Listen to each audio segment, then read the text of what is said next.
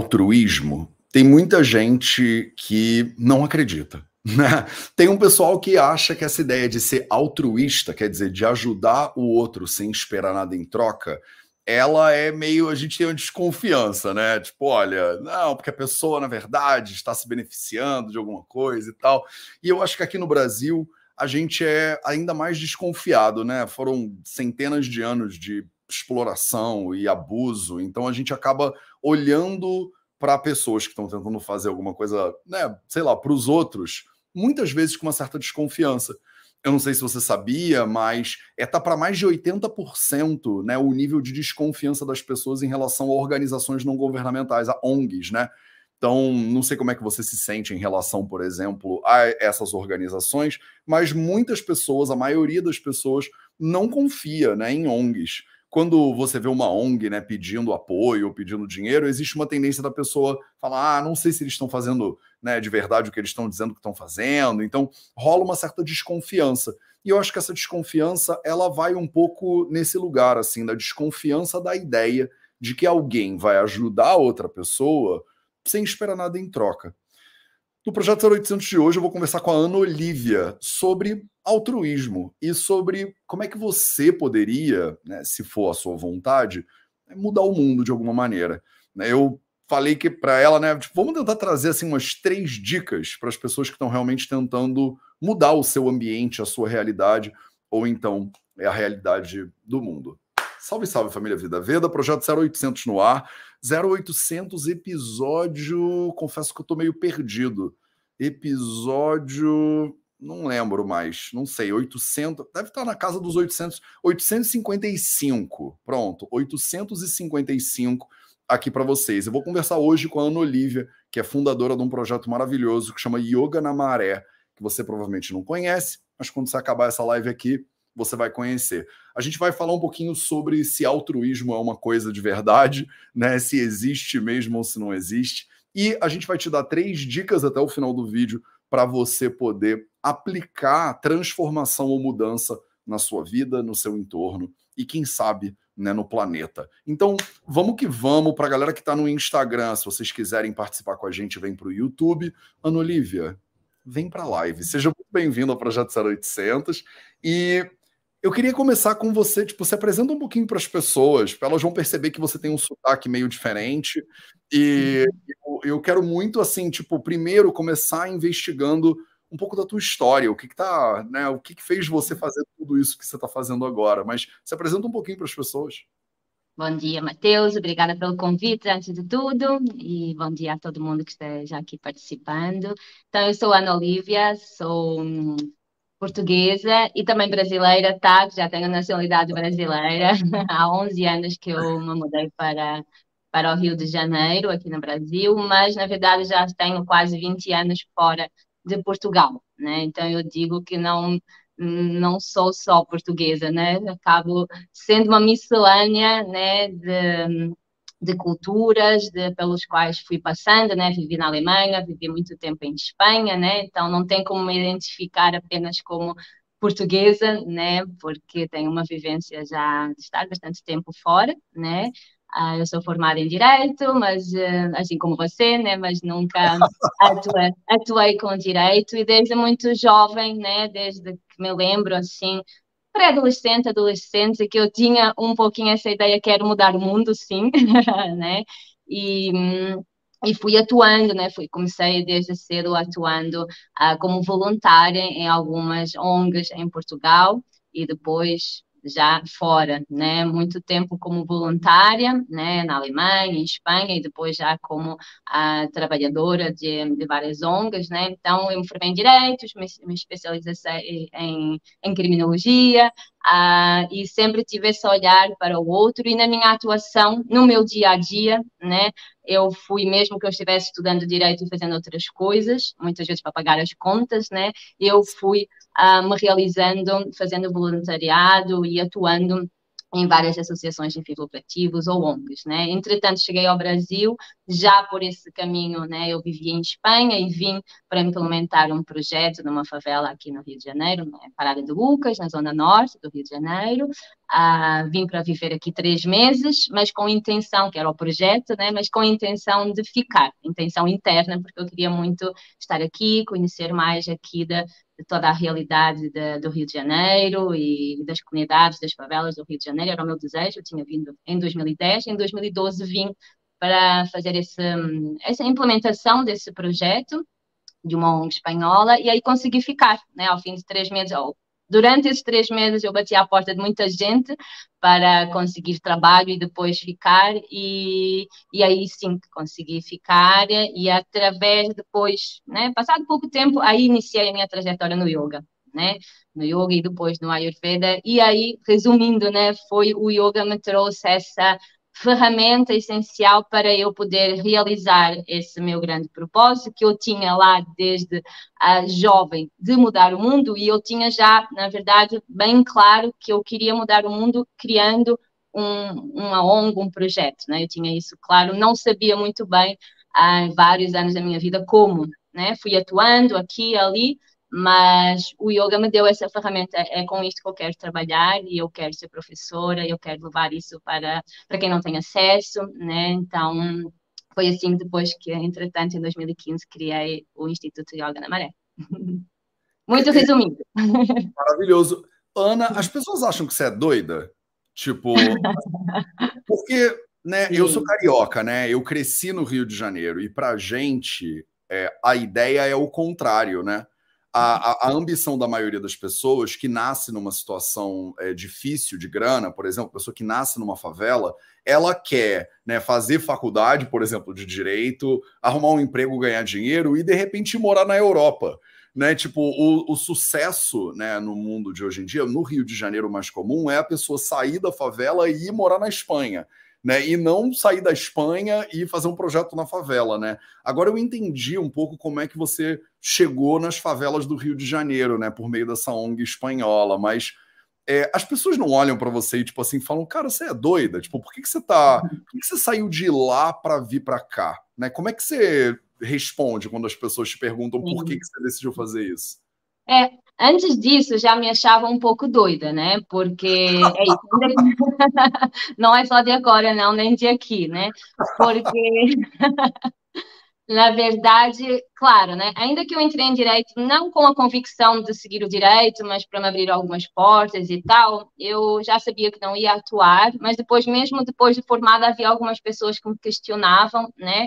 Uh, por que que não trabalha com direito, né, trabalha né, direitinho, ganha o seu dinheiro e continua fazendo voluntariado nesta Sim. ONG e tal, né? Me perguntavam muito, me questionavam muito, mas eu era muito firme, dizia, não, eu realmente eu quero viver de trabalhar em ONG. Eu, é, eu quero é, todo o meu tempo de trabalho ser direcionado, a minha energia a isso, né? E muita gente já na altura, eu vivia em Espanha, tinha né, muitos amigos que me questionavam nesse sentido, né? Porque pode, pode fazer o teu voluntariado, és feliz aí, mas faz a outra coisa, né? E por muito tempo eu tive que conciliar, né? Tinha trabalhei de tradução, trabalhei várias coisas para isso, pagar as minhas contas, né? Mas eu sabia, né? E aí isso acho que está muito relacionado a primeira dica que depois eu vou dar, mas tem a ver com essa conexão com o propósito, né? Eu sabia como o propósito era esse, então, por muito que às vezes a gente não esteja logo fazendo aquilo que quer, né, com o tempo todo que eu queria, né, um, eu sabia que era, era por aí que eu, que eu iria querer ir, né, então já me chamavam doida, sim, não era fácil, né, nesse sentido, mas eu tinha certeza que era por aí e tudo bom, né?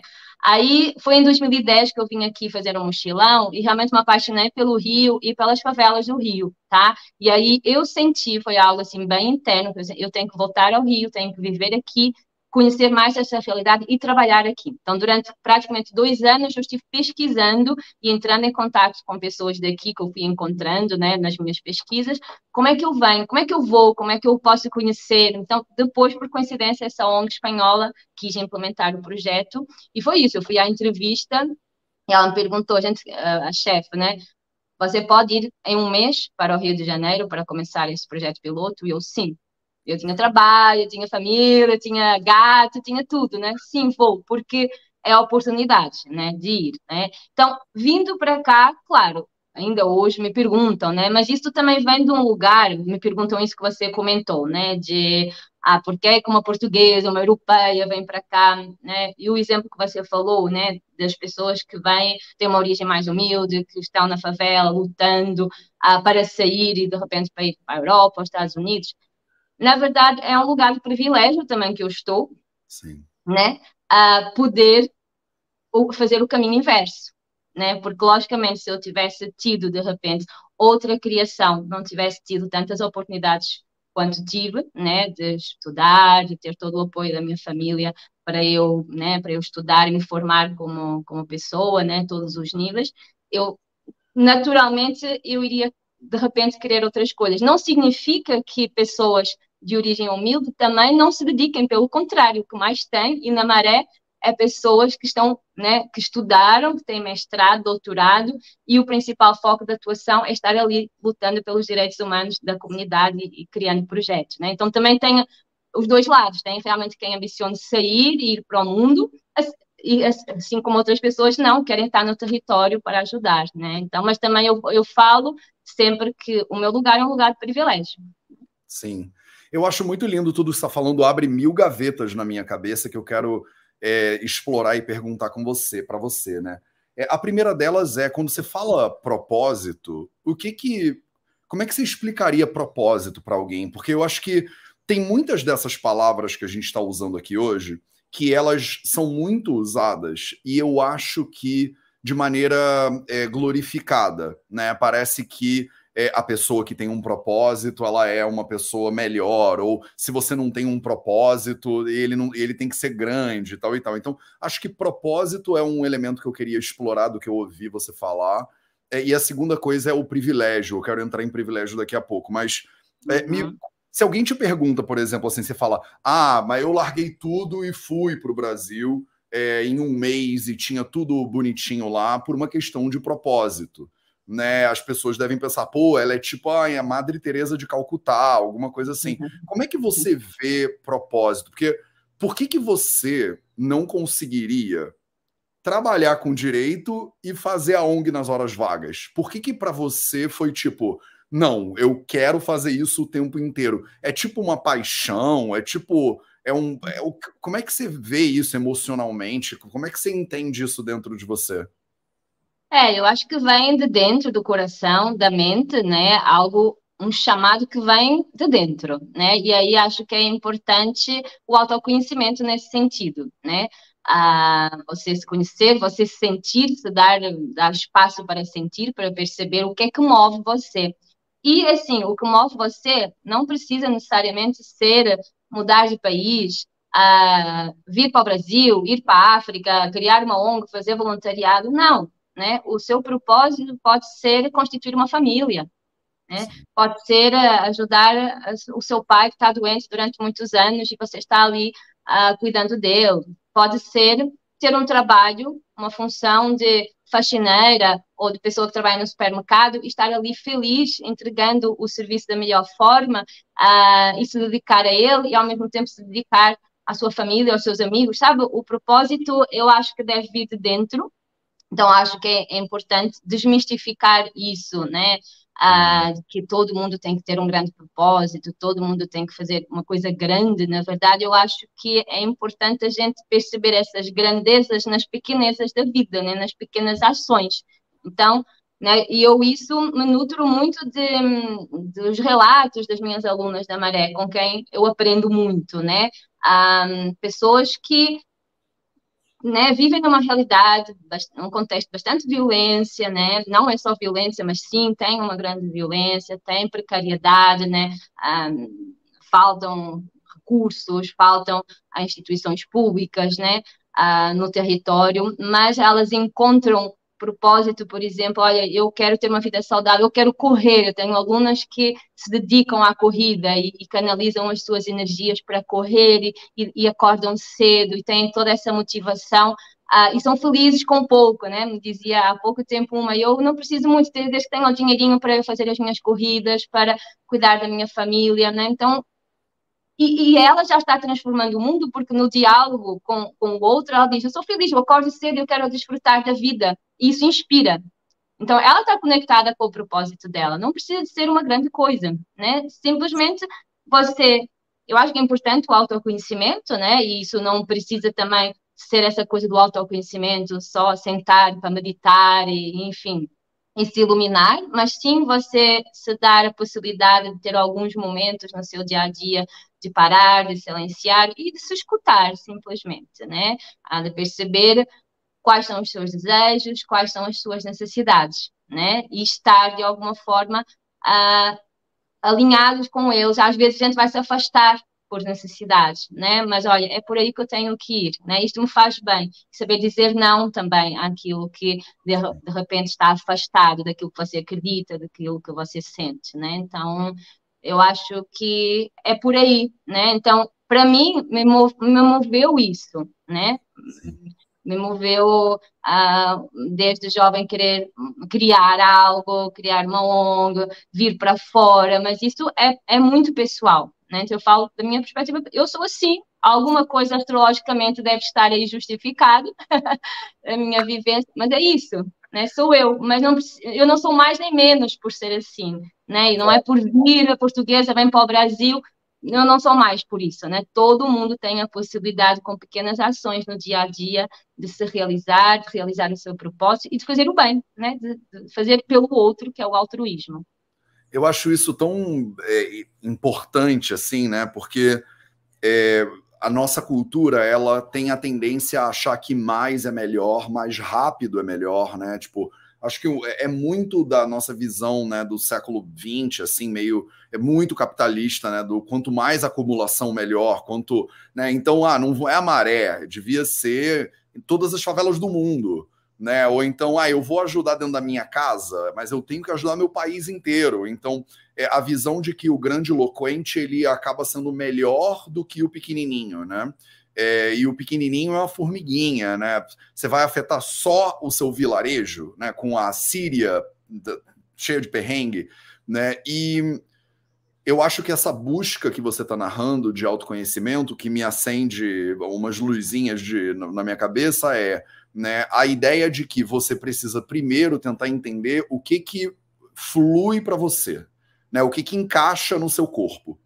Porque vai ter muita gente que vai trabalhar no escritório de advocacia e nos tempos livres vai trabalhar no sopão da cidade e aquilo ali encaixa no corpo dela. Aquilo ali ela acorda de manhã e sente que aquilo ali é muito bom. E dizer para ela que aquilo ali é ruim ou pequeno pode gerar desarmonia e desconecta a pessoa com aquilo ali que para ela é o encaixe dela, né? Enquanto que para você esse encaixe não resolveu. É, então você estava testando esse encaixe e para você aquilo ali não ficava desconfortável, uma roupa que está muito justa ou que está muito larga, né? É, quando a gente era criança que brincava com aquelas aquele negócio que tem a forma, né, o quadrado, aí você tem que colocar ele no círculo, aí ele não entra, né? Então, não é que o círculo e o quadrado são melhores ou piores entre si, mas o fato é você ter autoconhecimento suficiente para saber onde é que você encaixa. Né? Você é triângulo, é círculo, é quadrado. E você muda também, né, ao longo da vida. Então, de repente, agora essa manifestação que para você encaixa é yoga na maré. Mas de repente a Ana Olivia, de 70 anos de idade, ela vai ter um encaixe diferente. E se ela insistir no yoga na maré, pode ser que aquilo ali também vire um problema, vire um desencaixe. Então eu acho que é, um, um primeiro passo nesse papo que eu estou entendendo do que está falando é, é propósito tem a ver com não como eu posso salvar o mundo, mas como é que, que forma geométrica eu sou, digamos assim, né? É, onde é que eu encaixo? E de repente, se eu encaixo trabalhando numa loja no shopping e no meu tempo livre jogando videogame, de repente é trabalhar na loja do shopping e jogar videogame, que é o meu rolê, entendeu? E isso deveria ser ok, porque a sensação das piores coisas que tem é quando a pessoa ela tá fazendo o que encaixa para ela e aí vem uma coisa de fora e diz isso aí não é bom, isso aí não isso aí não deveria ser o que você gosta. Né? A gente sofre isso do lado contrário, né? Eu sou vegano e aí alguém vira e fala, mas isso aí não dá, porque eu não sei o que, a proteína. E eu falo, não, não, não, esse, esse é o meu encaixe. Tipo, vai procurar o teu, não enche meu saco, né? Então, e aí uma coisa é essa, né? De entender, tipo, quem eu sou, né? Essa coisa do autoconhecimento que você comentou. E a segunda, o segundo elemento que eu queria é, ouvir um pouquinho do teu lado é essa questão do privilégio. Porque eu venho de um espaço muito parecido, acho que a gente tem algumas sinergias, não é à toa que eu né, vou muito com a tua cara, né? Tipo, eu gosto muito de você, porque eu acho que eu, eu, eu ocupo, a gente tem formas geométricas, tipo, familiares, assim, eu acho, porque é, eu vejo que eu sou, por exemplo, uma pessoa de classe média é, que teve milhões de oportunidades na vida. Né? Eu pude largar tudo no Brasil e ir para a Índia por causa da minha situação de privilégio, como você falou muito bem. Né? Eu tive a oportunidade de morar fora também na Europa e agora eu tenho a oportunidade de escolher morar de volta no Brasil. Então eu, eu posso escolher, né? E isso é uma loucura, assim, né? No mundo que a gente vive, eu poder dizer que eu prefiro isso do que aquilo já é um, um baita lugar de é, é, privilégio e excesso, assim, né? A maioria das pessoas não, não tem como fazer isso. Eu quero comer isso e não quero comer aquilo. Nem, nem por uma questão de dinheiro, às vezes por uma questão de eu conseguir parar para estudar, eu tive tempo de sentar para ler sobre alimentação, tem gente que não consegue fazer isso, porque a pessoa está trabalhando para sustentar a família, pegando três horas de condução. Então, é, só que eu vejo que esse lugar de privilégio ele me gera duas possibilidades. Ou ele me gera uma oportunidade de acúmulo infinito, tipo, já que eu estou nessa posição privilegiada, eu vou ter 18 carros e quatro Rolex, uma casa maior do que a outra e, e para tentar meio que tapar um buraco que existe dentro do ser humano como um todo, né? Esse buraco de propósito. Meu buraco agora é comprar um carro mais caro. Aí eu compro e no minuto seguinte a sensação que dá é de vazio de novo. Né? E agora? O que, que eu faço para ocupar? Não, agora eu tenho que ir de primeira classe para não sei onde, nas Bahamas. Aí eu vou. No minuto seguinte, de novo, a sensação de Ai, ah, não foi isso, não, não acabou para mim. Então, ou eu vou por um caminho de acúmulo infinito, ou eu vou por um caminho de serviço. Eu, eu, eu via as, essas duas oportunidades na minha frente. Isso foi a minha narrativa, né? Óbvio. E eu vejo o serviço como uma obrigação para mim que vem do lugar de privilégio. Tipo, é muito menos algo que eu deveria receber palma por fazer e muito mais algo que eu, é o meu imposto por ser o que eu sou, sabe? Tipo, eu tenho que pagar a minha dívida, digamos assim, é porque eu pude estudar numa faculdade pública, porque eu pude ir para o colégio. Tem tanta gente que não pode, né? E a pessoa pensa, poxa, mas você está fazendo aqui a live, olha que generoso que você é. Eu falo, isso não é generosidade, isso é o meu imposto por ocupar esse lugar, sabe, que eu ocupo. Eu, tipo, eu tenho que fazer a live. É o mínimo que eu posso fazer. Quando eu estou andando no meio da rua e eu vejo o lixo no chão, eu preciso parar para catar. Não é porque eu não sujei que eu não vou limpar, entendeu? É minha obrigação limpar. Então eu vejo, eu olho a vida assim, né? Eu vejo que é minha obrigação servir. Porque eu vim desse lugar. Mas eu tô dando o meu pitaco aqui, porque você está me provocando reflexões. Eu queria te ouvir um pouco o que, que é para você isso do privilégio? Porque muitas pessoas podem olhar para isso e falar: ah, é o europeu que fetichiza a, a pobreza, né? Como a pessoa que vem, né? Eu tenho amigos que vieram da Europa e iam fazer o tour na favela, naquele carro de safari. E eu, eu achava aquilo muito louco. Eu falava, cara, vocês estão muito loucos, tipo, eu sou carioca. Imagina eu fazer um negócio desse no, na França, sabe? Então, eu acho que também é possível a pessoa olhar para você e falar, ah, é portuguesa na favela, é claro, né? Tipo, é um fetiche do rico de estar tá ali, né, vivendo aquilo. Fala um pouquinho sobre privilégio, Ana, antes da gente entrar nas três dicas. Sim.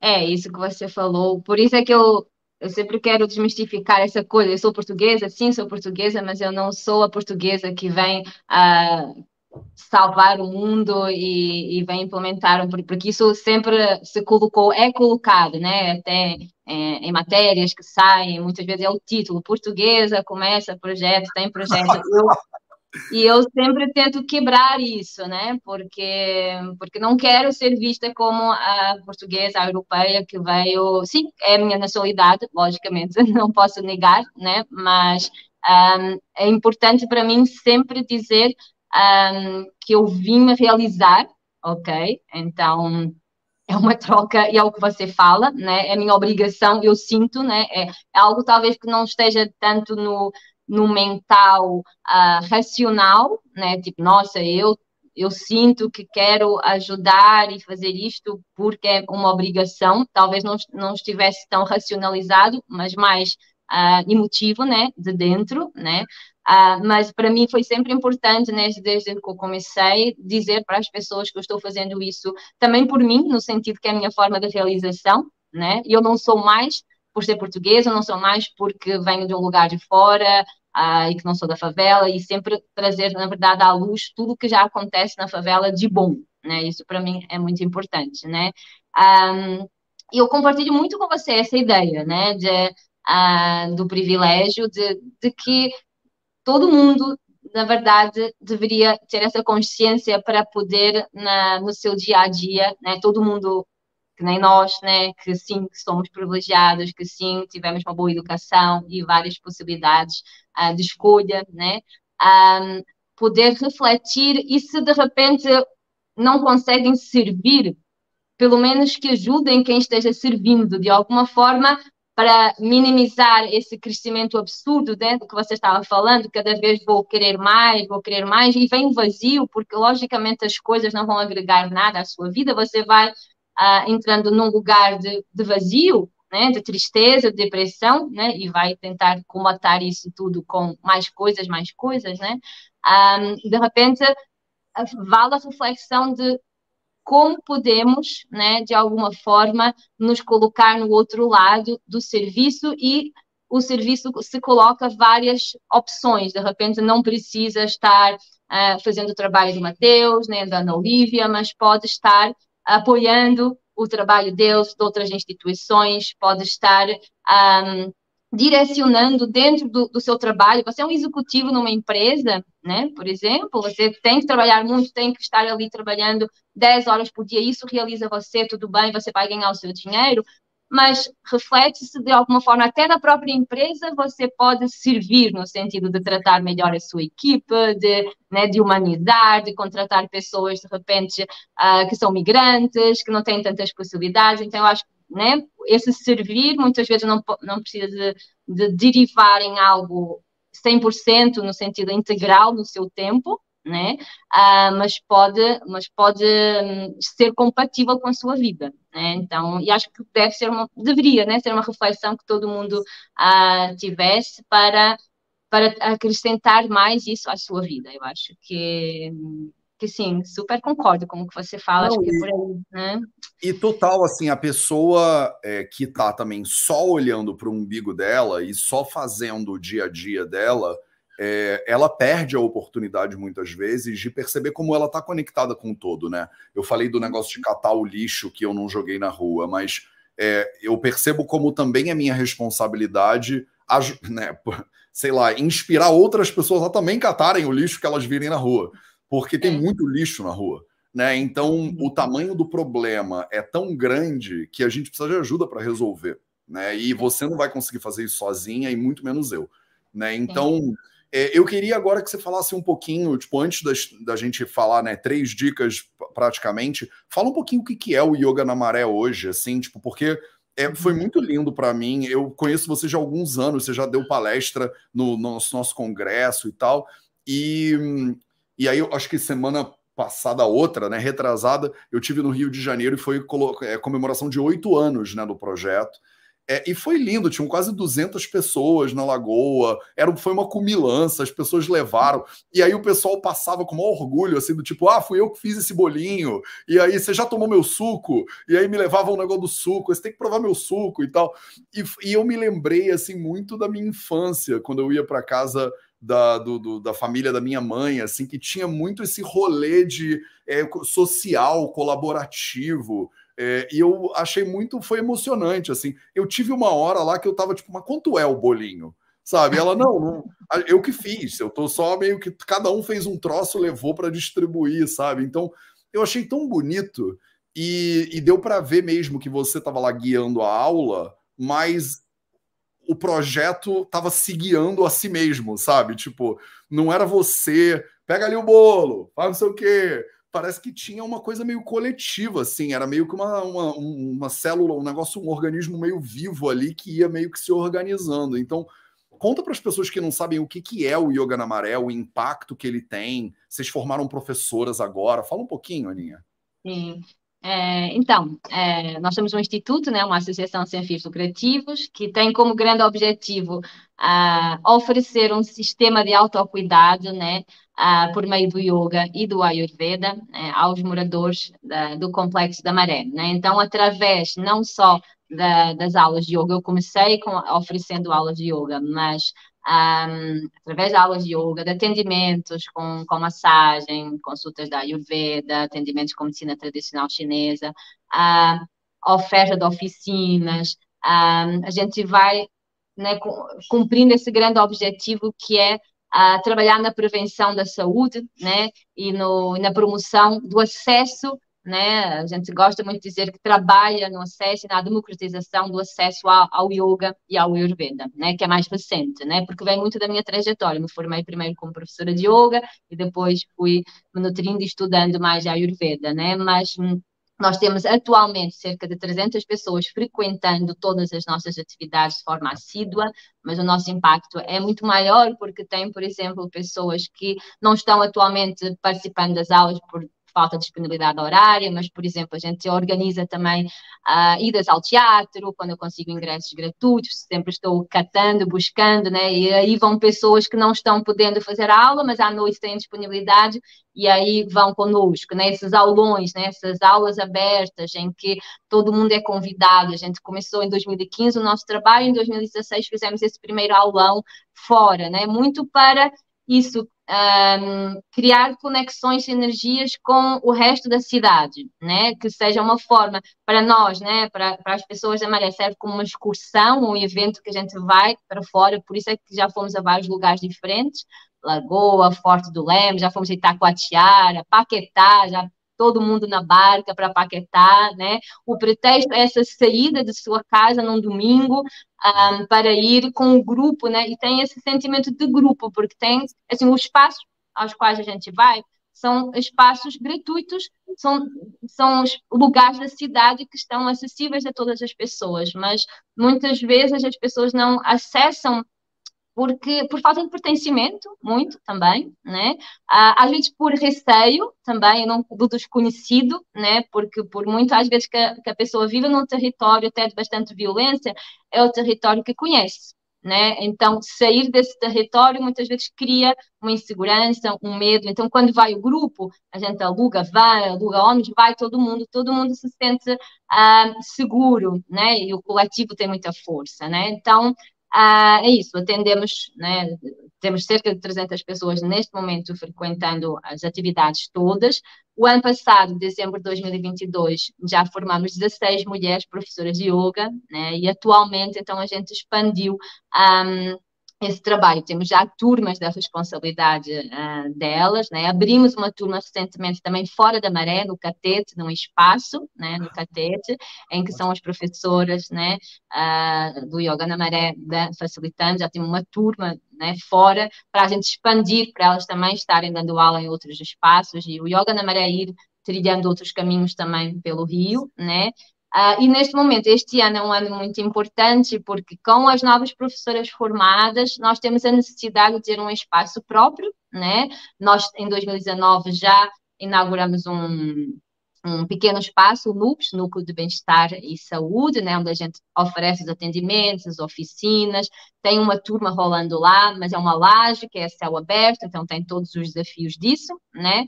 E então, este ano em maio, a gente conseguiu um terreno, né? E estamos com esse grande objetivo de construir a nossa sede própria para exatamente condensar, né, compilar todas as nossas atividades e mais, né? A gente quer mais, a gente nisso é ambicioso, né? Porque percebe as demandas das pessoas e nós, nós conseguimos fazer mais, vamos lá. Só que agora estamos com uma campanha de crowdfunding, né, que termina a semana que vem, né, uh, para conseguir uh, captar dinheiro para podermos realmente começar a obra, né? Esse é o grande desafio do ano, com uma sede própria é, para voar mesmo, né? Porque queremos, nós na verdade queremos ter, oferecer aulas todos os dias, atividades todos os dias, claro. né?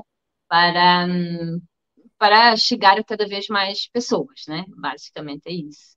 Não, isso é maravilhoso e assim, eu estava procurando aqui no meu WhatsApp o projeto que você mandou, porque eu achei tão incrível o projeto. É... Sim, né?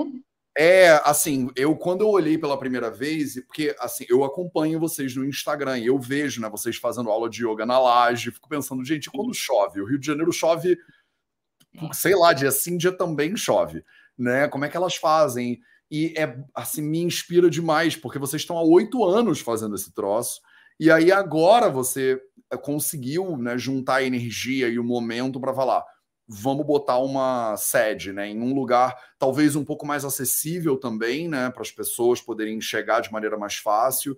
É, a Maré tem uma série de desafios geográficos, assim, né, de que tem partes da Maré que são é, comandadas por grupos e outras que são comandadas por outro grupo, e você não pode cruzar a rua. Tem um pouco desse negócio, né? Eu acho que vocês estão é, até poderia, você pode falar disso milhões de vezes melhor do que eu. E eu acho que vocês estão tentando habitar um espaço um pouco mais neutro, um pouco mais acessível para início de conversa, né? E também vocês fizeram um projeto que eu falei, porque assim, tem uma expectativa, eu acho, natural das pessoas pensarem: ah, se eu for num projeto social, é um negócio meio chumbado, meio caindo, meio feito de qualquer jeito. E aí eu vou numa escola na, em Ipanema, né? E aí é um lugar chique, né? E vocês montaram um projeto que eu fiquei de boca aberta. Falei, cara, que lugar lindo e como ele vai honrar mesmo o projeto que vocês estão tentando fazer, né?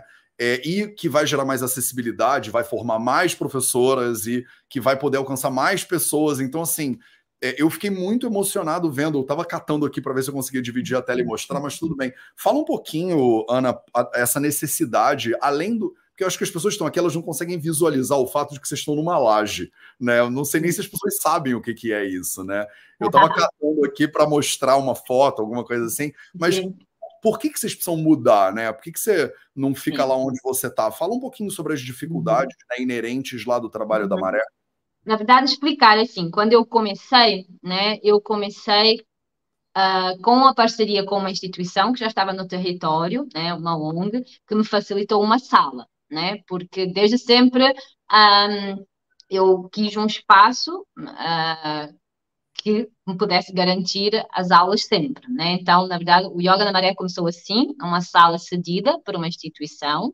Uh, como teve muita demanda, assim, assim que comecei com 20 pessoas, começaram a aumentar os alunos em poucas semanas, uh, aí comecei noutro espaço, então mantinham os dois espaços, está no outro espaço dessa instituição maior, e quem for ao nosso Instagram, também ao nosso site, tem fotos de um espaço muito grande, um galpão, em que nessa turma tem sempre cerca de 30 a 35 pessoas fazendo aula ao mesmo tempo. Então, esses dois espaços, uma sala e um galpão, são de uma instituição que é uma instituição parceira e que continua parceira até ao momento. Então, nós continuamos com a aula, a aula à sexta-feira é nesse galpão, ok? Mas que não é nosso, é de uma instituição parceira, a gente tem esse horário disponível para dar a aula, tudo bem, tá? Isso, assim foi durante algum tempo. Na verdade, já em 2016, menos de um ano depois, eu consegui outro espaço, uma sala numa clínica da família, então numa unidade de saúde, o que foi muito importante, né, a gente começar lá a nossa, as nossas aulas, porque vários médicos, várias pessoas, né, agentes de saúde, direcionavam diretamente os pacientes para as aulas de yoga, né, então a gente funcionou até a pandemia, né, nesse, com esses três espaços, tá? uh, dois de uma instituição parceira e um da clínica da família, tá? Em 2019, continuando ainda com esses espaços, a gente começou a sentir mais necessidade de ter um espaço, por muito pequeno que fosse, mas o nosso espaço, Sim. para fazer as oficinas, para atender com as massagens, porque logicamente tem limitações quando a gente tem o espaço de outras pessoas, né, de outras instituições. Então, esse foi o primeiro passo que demos já em 2019, fizemos um crowdfunding também, alugamos um apartamento com a laje, tá? Sabendo que não iria comatar todas as nossas necessidades a largo prazo, mas era o que a gente podia no momento. Vê se é né? é isso. O que, que é essa foto aqui? Isso, perfeito. Essa é a laje do NUBS, do Núcleo de Bem-Estar né, que exatamente a gente assumiu, inaugurou em 2019, tá? Uh, e essa turma, né, há, há, que dizer, né, essa turma na Laje, na verdade, ela só começou o ano passado, no sentido de que, como a laje não estava fechada, eu nem queria, na verdade, começar lá, só manter, por enquanto, os espaços que eram cedidos, por conta da imprevisibilidade do tempo, por conta da segurança também, né, que estamos mais expostos, mas foram até as professoras, né, que se estavam formando ainda o ano passado, que disseram, Ana, vamos começar. E eu, puxa, mas hum, como é que vai ser e tal, mas não, é uma forma de estágio também, né? Na altura não quiseram nem ser remuneradas, tá? A gente serve como estágio para nós, vamos começar. Foram elas que puseram pilha também. Nós, tudo bom, a gente vai explicar aos alunos que as aulas acontecem nos outros espaços, continuam havendo, mas temos essa aula extra que serve como estágio para vocês e a gente vai se apropriando da laje, não é perfeita, tem que limpar toda vez que, que as professores vão dar aulas, tem que limpar, é mil coisas, né? Então, mas hoje em dia essa turma firmou, né? Tem algumas fotos ah, muito Sim, exatamente. Firmou. Quando o, o que acontece é quando chove, a gente tem que reduzir a turma e faz embaixo, na sala do apartamento, que é bem pequena, mas as pessoas põem lá os tapetinhos, aí tem que reduzir um pouquinho a turma, né? Ah, e as professoras que dão aula, né? agora já estão sendo remuneradas, porque isso foi a condição, né, a partir do ano, a partir do momento em que elas se formaram mesmo, tiveram diploma, vocês não vão trabalhar como voluntários, vocês vão receber pelas aulas que dão, né? Então, Isso logicamente. É onde, Ana? Então, esse é o nosso terreno. Então, é que eu falei que em maio a gente um, assumiu esse terreno, né? E é aí que a gente quer construir a nossa sede, né? Ah, é, não é num território neutro, como você falou, no sentido de neutro, de não ter nenhum, nenhuma facção envolvida, sim, que é, mas é, fica acessível para várias pessoas, porque a favela, a, Maré são 16 favelas, é um conjunto de 16 favelas, né? São 140 mil pessoas. E, por exemplo, eu dando aula na clínica da família, era noutra favela que eu caminhava uns 20, 25 minutos por dentro para chegar lá. E pessoas de lá não transitavam para os outros espaços que eu dava. Depois a gente foi quebrando isso e atualmente pessoas circulam né, do projeto e vão fazer o nosso espaço. Inclusive, temos muitas professoras de yoga que se formaram que são dessa outra comunidade, né? Mas tem algumas alunas que não, que não vão. Acabamos perdendo depois na volta da pandemia, não voltamos para a clínica. E aí elas estão esperando esse novo espaço que fica mais acessível e mais seguro, né, também para elas e, e ao mesmo tempo fica próximo dos lugares onde a gente já está, onde já tem as aulas acontecendo. Então vai, vai haver um esforço de todas as partes, é como se ficasse assim no meio, todo mundo vai sair um pouquinho da zona de conforto, vai ficar próximo de umas, mais longe de outras, mas a ideia é essa, porque nesse lugar onde a gente está não tem tantos serviços, não tem tanta oferta também de projetos sociais. Ainda tudo que seja maré, e não é tão longe assim, tá? Só para as pessoas entenderem, mas por essas fronteiras que existem, às vezes até não é tão longe, é ali na, na rua ao lado, mas a pessoa não vai por algum receio. Então, claro. a gente faz, por exemplo, também já fez vários aulões e caminhadas dentro da maré e aulões na rua para tentar quebrar isso, porque é o que eu falei, a força do grupo, a gente organiza, vai fazer uma caminhada e vamos fazer uma aula lá naquele lugar da maré.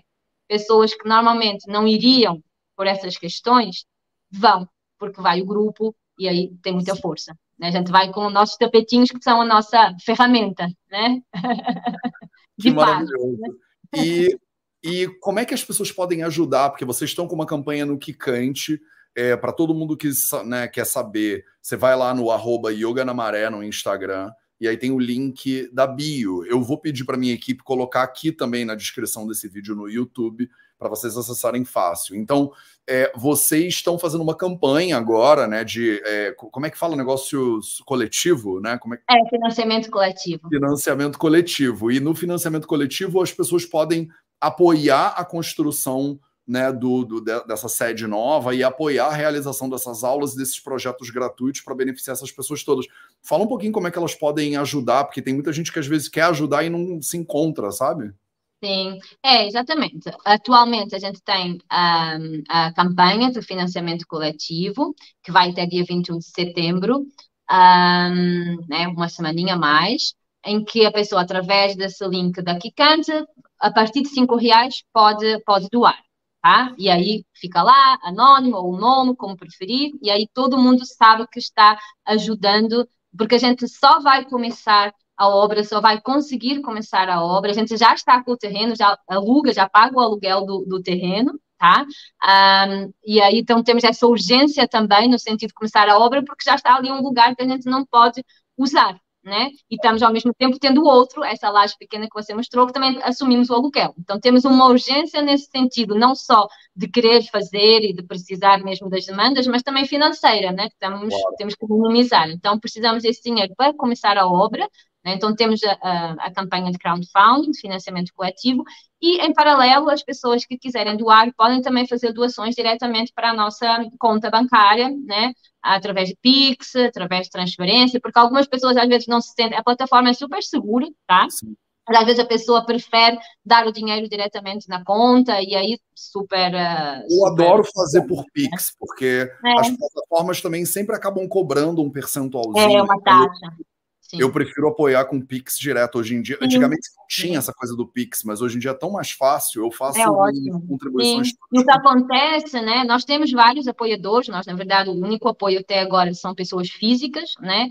Um, nós, em troca, oferecemos aulas online, então também quem estiver vendo que se quiser fazer parte desse grupo de apoiadores e se beneficiando de, de aulas online, né? Aulas de rata, aula de restaurativa, a gente oferece isso como uma troca mesmo, você está nos apoiando, mas a gente está oferecendo em, em, troca uh, as aulas, né? E o que acontece é as pessoas um, também poderem agendar Pix, né? Então, por exemplo, ah, eu quero ser apoiador, eu quero doar 100 reais por mês. Então, para não ter que fazer isso todo mês, coloca no automático durante X tempo e aí já é menos uma coisa, né, que tem que fazer no seu dia a dia, né? E nos ajuda muito, porque realmente é isso, a gente conta, a gente paga as nossas professoras, paga as nossas contas só com a ajuda de, de pessoas físicas, pessoas que não e vocês que estão aqui, imagina vão milhares de pessoas vão ver esse vídeo se cada uma de vocês doar 10 reais ou 100 reais vai ter uma pessoa que vai ter mais grana e vai querer doar 5 mil reais. Vai lá e doa vai ser muito bem utilizado né? Sim. agora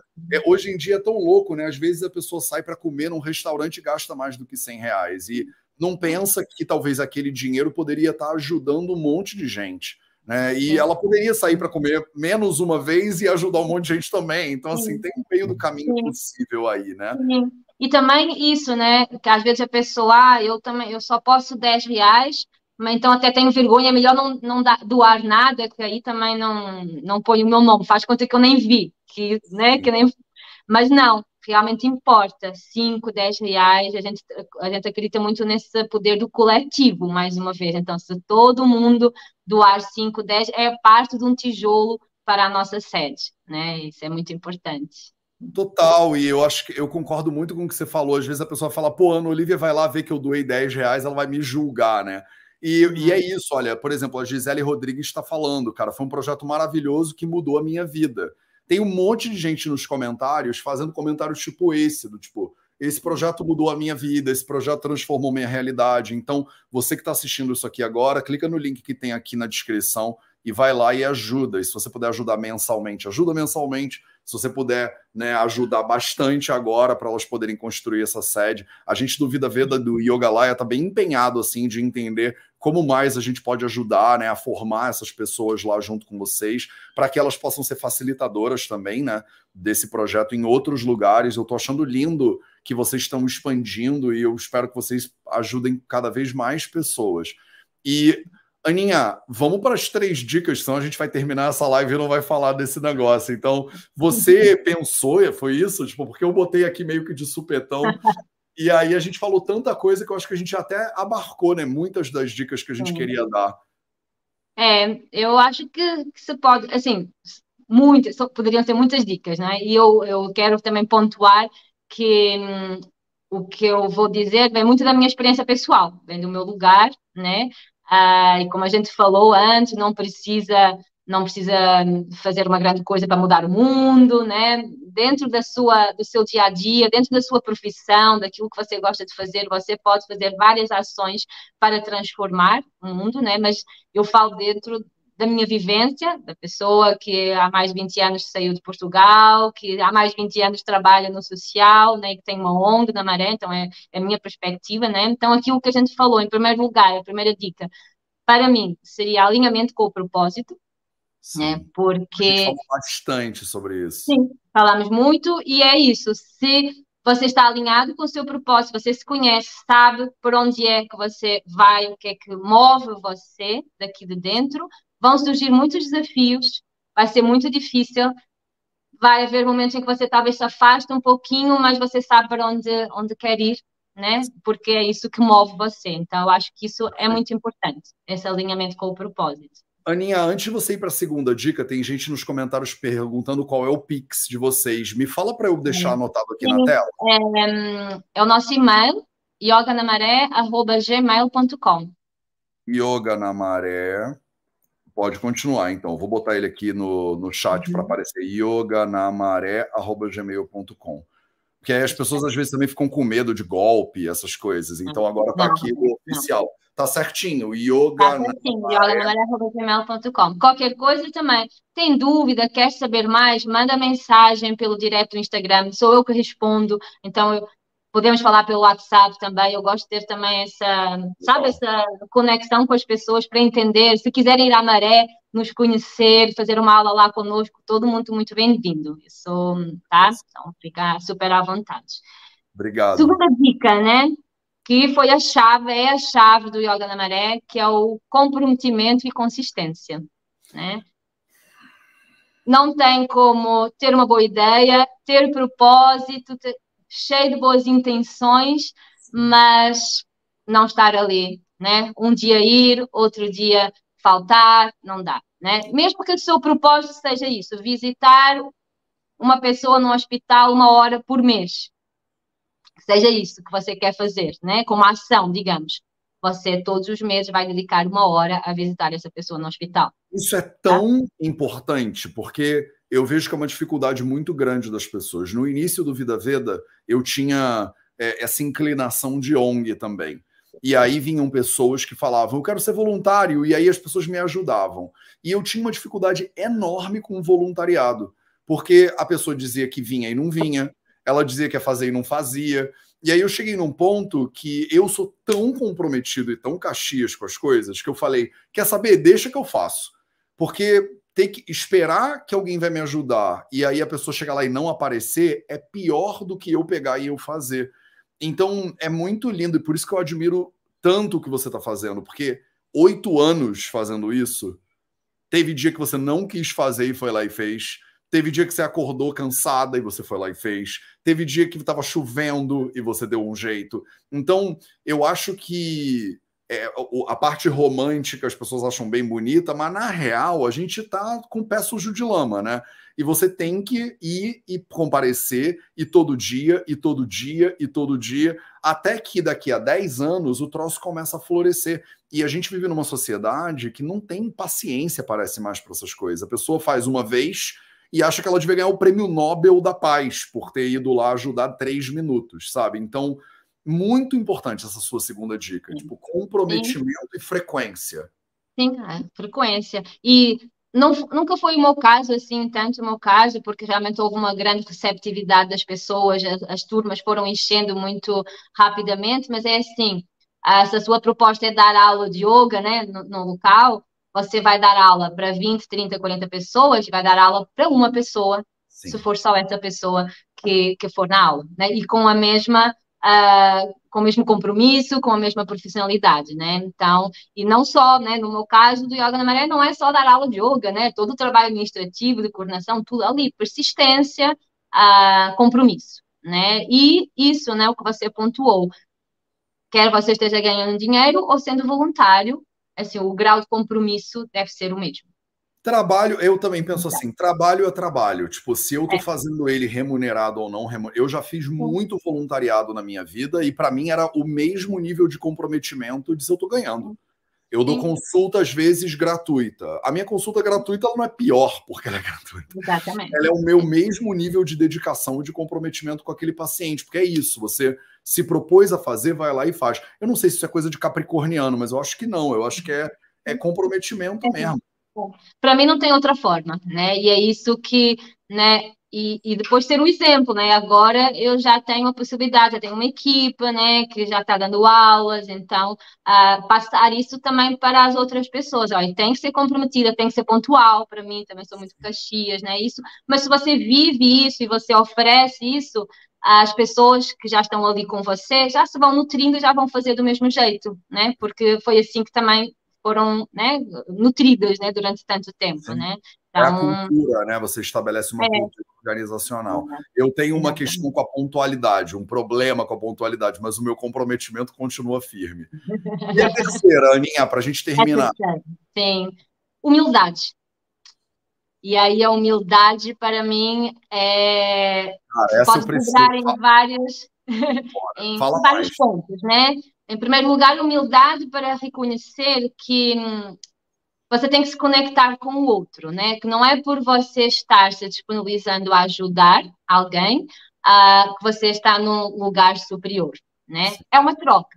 É sempre uma troca, e isso é algo que eu sempre reitero para as minhas alunas, assim, que me agradecem, né? Não, eu estou aqui, estou beneficiando muito, né? Porque eu estou realizada, eu estou realizando o meu sonho. Então, é uma troca, eu não sou mais por isso, né? Então, essa humildade que faz você se conectar com o outro, escutar o outro. Muitas vezes você tem uma ideia, né? A minha ideia, o meu propósito é este, eu quero fazer neste território. Mas, de repente, as pessoas que estão ali não, não querem isso ou não é bem isso, então você ter humildade e mente aberta para escutar né? Para escutar e para reconhecer que você não sabe tudo, né? Uh, humildade também para reconhecer quem já está fazendo esse trabalho, mesmo que não seja exatamente o mesmo trabalho, no território onde você começa, né? No meu caso, na Maré, não havia aulas de yoga quando eu comecei, mas havia várias instituições trabalhando ali em benefício das pessoas, vários moradores com iniciativas sociais ali lutando e eu tenho que ter humildade para, antes até de começar, eu escutar, saber, reconhecer as demandas, me conectar, fazer parcerias, né, que foi o que fui fazendo, para, para assim as coisas acontecer, porque ninguém pode trabalhar sozinho, né? Então, ter a humildade para tudo isso. Né, para reconhecer que você não é melhor porque está ajudando, que você não sabe tudo, que você tem que escutar o outro, que a sua ideia pode não ser a melhor do mundo, né? Você pode ter que ajustar, né? Então acho que para mim isso é essa podia importante. ser a dica 1, 2 e 3, porque é, é muito difícil, né? Porque é isso, você chega e pensa, eu tô tentando ajudar, pô, por que, que não tá todo mundo parando para, né, abrindo as portas para mim, né? Eu que queria ajudar. É, é uma armadilha forte possível de narcisismo aí, de chegar no lugar e dizer, estou ajudando todo mundo, porque eu ainda não sou o prefeito dessa cidade né? E você é, tomar cuidado com o próprio ego. Eu acho que é um trabalho interno muito forte que a gente tem a chance de cair o tempo inteiro e tem que saber levantar e falar, tá bom, é verdade, eu acho que eu me excedi um pouquinho. Tipo, eu é que decidi vir aqui ajudar. Né? Não são essas pessoas que vão ter que agora me é, honrar porque eu tomei essa decisão. E o que você falou também, que eu acho muito importante para você não ser neo-imperialista, né? Você chegar num lugar e falar, eu tenho a solução para os problemas da maré. E às vezes as pessoas que estão ali, que você está tentando servir, elas na verdade precisam de outra coisa de você. E aí você ouvir o que, que elas, na verdade, da autonomia delas, precisam de você. Para você não ajudar como você quer, mas você ajudar como a pessoa precisa.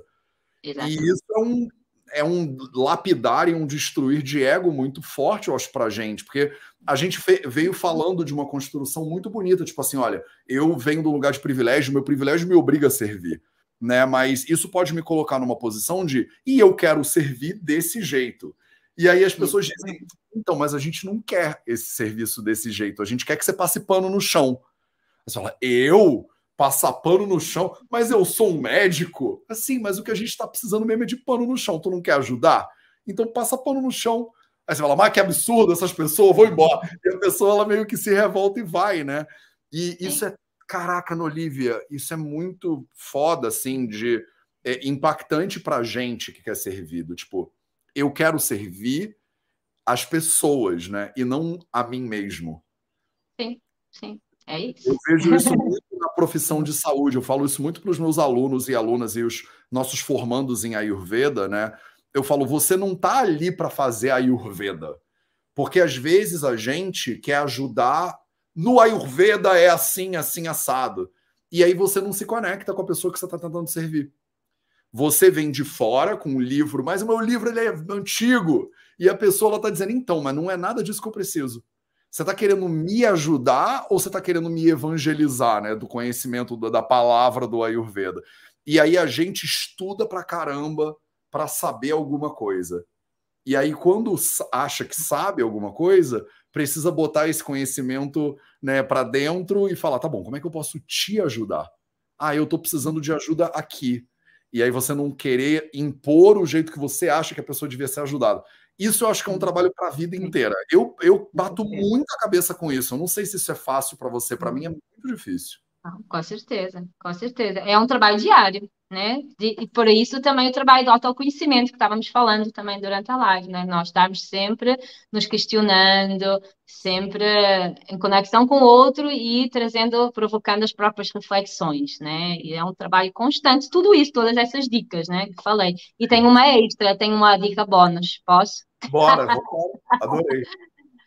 que é a excelência que é o, um dos valores do Yoga na Maré e um pouquinho do que você também falou até, né? A gente quer entregar o melhor um, do nosso trabalho, não é por ser num território de favela, não é por ser voluntariado, não, não excelência. Por isso é que nós, o atual espaço, né, o Nubes, ele está decorado com maior carinho, com as coisas que eu consegui, que trouxe algumas da Europa e tudo. O meu marido fala que o, o, o Nubes está mais, tá mais bem equipado e mais bonito do que a nossa própria casa, né? Porque tudo é para na maré, né? A gente quer né, trazer. Como é importante, né? Que a gente crie um espaço bonito, acolhedor, né? E não só isso, o, espaço, o espaço é um, é um exemplo, né? Mas o nosso trabalho, profissionalismo e excelência, tudo que a gente faz, desde seja produzir um vídeo para o canal do YouTube, seja mesmo aqui em casa, né? Mas a gente vai entregar o nosso melhor, né? Com excelência, com rigor, com profissionalismo. Então, eu acho que isso é uma dica importante também. Você, onde se colocar, onde você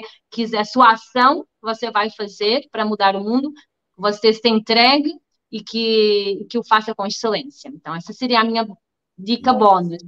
Muito bom. E o, o que eu acho lindo de tudo que você falou, das três dicas mais a bônus, é que, para mim, Matheus, isso é um processo de todo dia melhorar. Tipo, Sim. eu sento para meditar Sim. e eu tento me lapidar um pouquinho. Porque se eu for esperar eu estar tá pronto para ajudar, talvez isso nunca aconteça. Não, claro, então, claro. Então que é como, como nós dores, né? Mas, lógico, nós estamos sempre em construção e aprendizado, e é na prática, é aí. Né? Se a gente estiver esperando o momento perfeito para ajudar, para trabalhar, para fazer aquilo que a gente deseja, não vai, não vai chegar nunca. Né? Então, é, bota para frente. É, e eu acho que esse essa sutileza ela é importante assim porque o mundo hoje está com a dificuldade eu acho com a, a sutileza né com nuance e a pessoa, ela, você se coloca numa posição de ajudar e as pessoas podem querer botar o dedo e falar, mas essa mulher aí nem, para, nem faz yoga perfeitamente.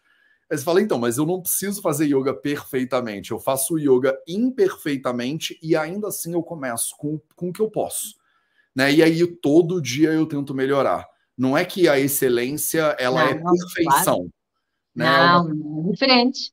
É você entregar o melhor que você pode nesse momento, né? Isso eu falo para as minhas alunas, agora professoras, minha equipe, né? Que tem esse receio. Nossa, mas eu nem consigo fazer esta postura, como é que eu vou passar, né? Porque é isso, a nossa turma de professoras tem de todas as idades, tem pessoas jovens, tem pessoas mais velhas, né? De todas as formas, de todas as, as vivências, né? De profissões. Então, é assim, você não precisa fazer parada de mão, mas você tem né? Nem é o caso que a gente não passa a parada de mão na, nas nossas aulas, né? Mas se for só assim um, um, extremo, mas você precisa saber como conduzir os seus alunos para fazer essa postura da melhor forma, da forma que você tem e sabendo que hoje a gente vai ser uma boa professora, mas amanhã vai ser melhor, né? Eu sou a melhor professora hoje do que há um ano, dois anos, três anos, porque eu estou sempre aprendendo, estudando, aprendendo na prática com as alunas, agora com as novas professoras, estou sempre, né? não só nos livros. Oi, peraí. Aqui, desculpa. Desculpa, que apareceu aqui uma coisa na tela. Não só nos livros, mas na prática, né? E isso eu falo muito para a equipe, para as professoras, que muitas vezes provocam o auto-boicote também, o perfeccionismo. Sim. Eu sou bem perfeccionista, mas é assim, acho que a excelência é, é um valor que nos norteia, porque é isso, é entregar o melhor com as condições que a gente tem atualmente, né? Aceitando que não vamos ser perfeitos, ninguém é perfeito, somos seres humanos. Né? Sim, maravilhoso. Obrigado, Nolívia. Olha, pessoas que estão assistindo agora, vocês podem fazer um pix para ajudar o projeto no yoganamaré.gmail.com e vocês acham tudo da Nolívia lá no arroba yoganamaré também no Instagram, para a galera que está no Insta, para a galera que está no YouTube, né? Vão lá agora, veem como é que vocês podem apoiar. Esse projeto é muito lindo e a gente do VV está fazendo tudo que a gente pode também para entender como ajudar é, esse projeto a ajudar cada vez mais pessoas. Ana, obrigado por tudo. Você é muito foda. Tipo, obrigado pelo exemplo, pelo carinho, pela maneira como você se expressa. Eu acho que isso é a coisa mais importante que tem, é você conseguir colocar o exemplo de ser uma pessoa imperfeita e que usa toda a sua energia para ajudar e para melhorar um pouquinho cada dia. Tipo, não tem nada mais, eu acho, importante do que isso.